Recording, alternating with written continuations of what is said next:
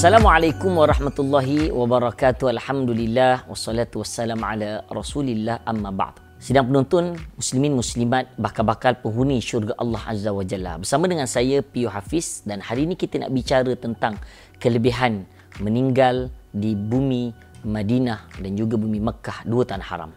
Tuan-puan yang dirahmati Allah Taala, semua orang mendambakan keinginan untuk menjejakkan kaki kedua tanah haram. Kerana di sana terdapat banyak hadis Rasulullah SAW yang menunjukkan untuk kita pergi ke sana. Antaranya adalah la tashuddu rihal illa min thalathil masajid. Tidak diberatkan perjalanan melainkan ketiga masjid. Maknanya sebelum nak pergi mana-mana sebelum nak ke London ha sebelum nak ke Amerika New York kau ha dan macam-macam lah tempat kita nak pergi jangan lupa kita pergi ke tiga tempat ini iaitu di Masjidil Haram di Makkah Masjid Nabawi di Madinah dan Masjid Aqsa di Palestin. Hanya Palestin ni ada perbincangan ulama ha, tentang berlakunya peperangan dan sebagainya Baik tuan-puan yang dirahmati Allah SWT, kenapakah ada kehebatan dan kelebihan orang yang meninggal di bumi Madinah Al-Munawwarah? Kan di sana adanya satu perkuburan yang disebutkan perkuburan Baqi'. Perkuburan Baqi' ini Rasulullah SAW yang mana setiap malam akan berdoa ha, daripada hadis uh, Aisyah radhiyallahu bahawa ketika mana Rasulullah uh, berada di rumah Rasul akan keluar pada tu malam dan pergi ke Baqi' dan mendoakan Allahumma ghfir li ahli al-Baqi' Ha, ya Allah ampunkanlah ha, ahli-ahli bakit. Doa Nabi SAW. Dan bakit itu sendiri akhirnya dikemukakan lebih daripada 10 ribu ahli keluarga Nabi, isi-isi Nabi, anak-anak cucu Nabi antaranya uh, Sayyidina Aisyah dan Hasan sendiri, uh, Hasan cucu Rasulullah Sayyidina Hasan dan setengah riwayat yang tepat mengatakan kepala Sayyidina Husain dikembalikan, dikebumikan di sana. Termasuklah para sahabat Nabi Sayyidina Uthman, Sayyidina Ali karamullah dan ramai lagi. Jadi merupakan kelebihan yang hebat dan perkuburan Baqi hari ini telah diluaskan daripada asal. Itu tidak heran di sana terdapat satu hadis riwayat Imam Tirmizi yang mana Ibnu Umar berkata Rasulullah SAW bersabda man istata'a an yamuta bil Madinah falyamut biha Ha? Apa kata Rasulullah SAW? Barang siapa yang mampu untuk meninggal matinya di bumi Madinah, maka matilah di sana. Lakukanlah. Ha? Ini ashfa'u liman yamutu biha. Nabi menyambung, maka aku akan beri syafaat kepada mereka yang mati di sana. Para ulama membincangkan antaranya kata para ulama Syekh Mustafa Al-Bura mengatakan bahawa bukanlah maksudnya kita mati di sana maknanya kita sehingga kita membunuh diri dan sebagainya. Tidak. Tetapi sekiranya kita mampu untuk tinggal lama di sana dan akhirnya kita boleh meninggal di sana ha, begitu juga doa yang disebut oleh Sayyidina Umar Al-Khattab. Yang berdoa untuk aku mati kerana Sayyidina Umar Al-Khattab berdoa untuk Ya Allah matikanlah aku di bumi ini.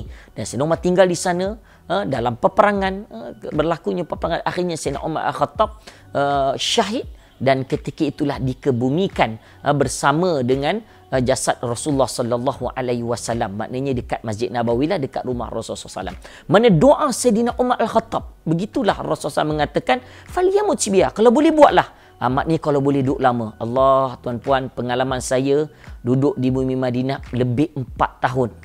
Allah seronok tuan-puan. Ha, setiap hari kita datang ke Masjid Nabawi rasa rindu seronok. Dan kita minta untuk kita ke bumi dikebumikan di Madinah. Tapi kena ingat apa kata Salman Al-Farisi? Innal muqaddasah sungguhnya tempat yang mulia itu tidak memuliakan seseorang. Akan tetapi yang memuliakan seseorang itu adalah apa?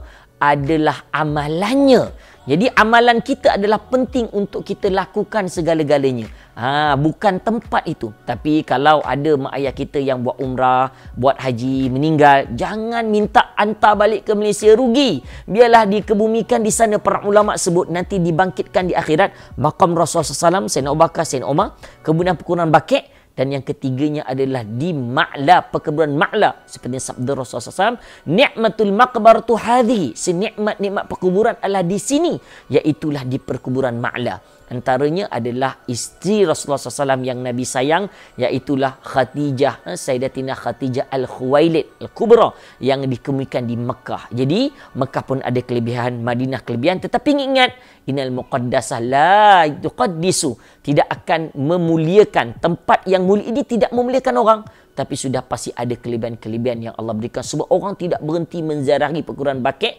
dan Madinah dan mendoakan. Baikkan kalau kita dikebumikan di sana secaya Allah Taala akan sentiasa mengampunkan kita. Dan last saya nak kongsi doa. Ikut saya sama-sama. Doa ini kena amalkan untuk kita mati uh, dengan sebaik-baik tempat insya-Allah. Bismillahirrahmanirrahim. Allahumma khtim lana bi husnil khatimah takhtim alaina ya Allah bi su'il khatimah ya Allah matikanlah aku dalam keadaan husnul khatimah dan jangan kau matikan aku dalam keadaan su'ul khatimah dalam keadaan yang tidak baik dan matikanlah aku di bumi Rasulmu Rasulullah SAW di bumi Madinah Al-Munawwarah.